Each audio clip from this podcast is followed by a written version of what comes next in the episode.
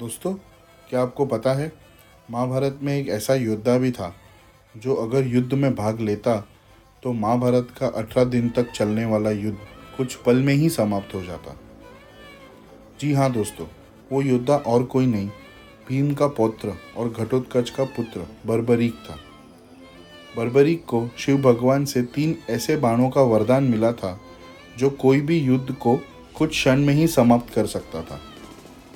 इसलिए बारबरिक ने महाभारत के युद्ध में कमज़ोर के पक्ष में रहने का फैसला किया था। और ये बात श्री कृष्ण भगवान जान गए थे।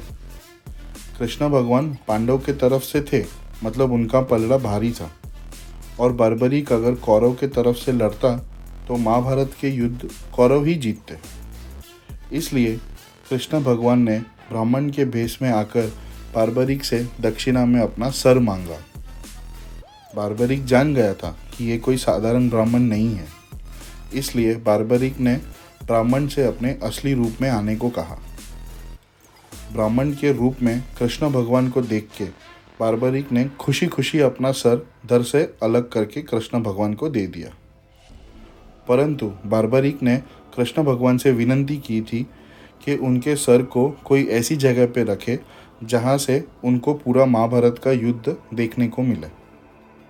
कृष्ण भगवान और पांडवों ने मिलकर पारबरिक का सर खाटू नामक चोटी पर रख दिया।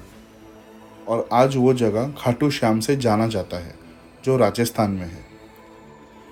दोस्तों तो ये थी महाभारत के योद्धा की कहानी।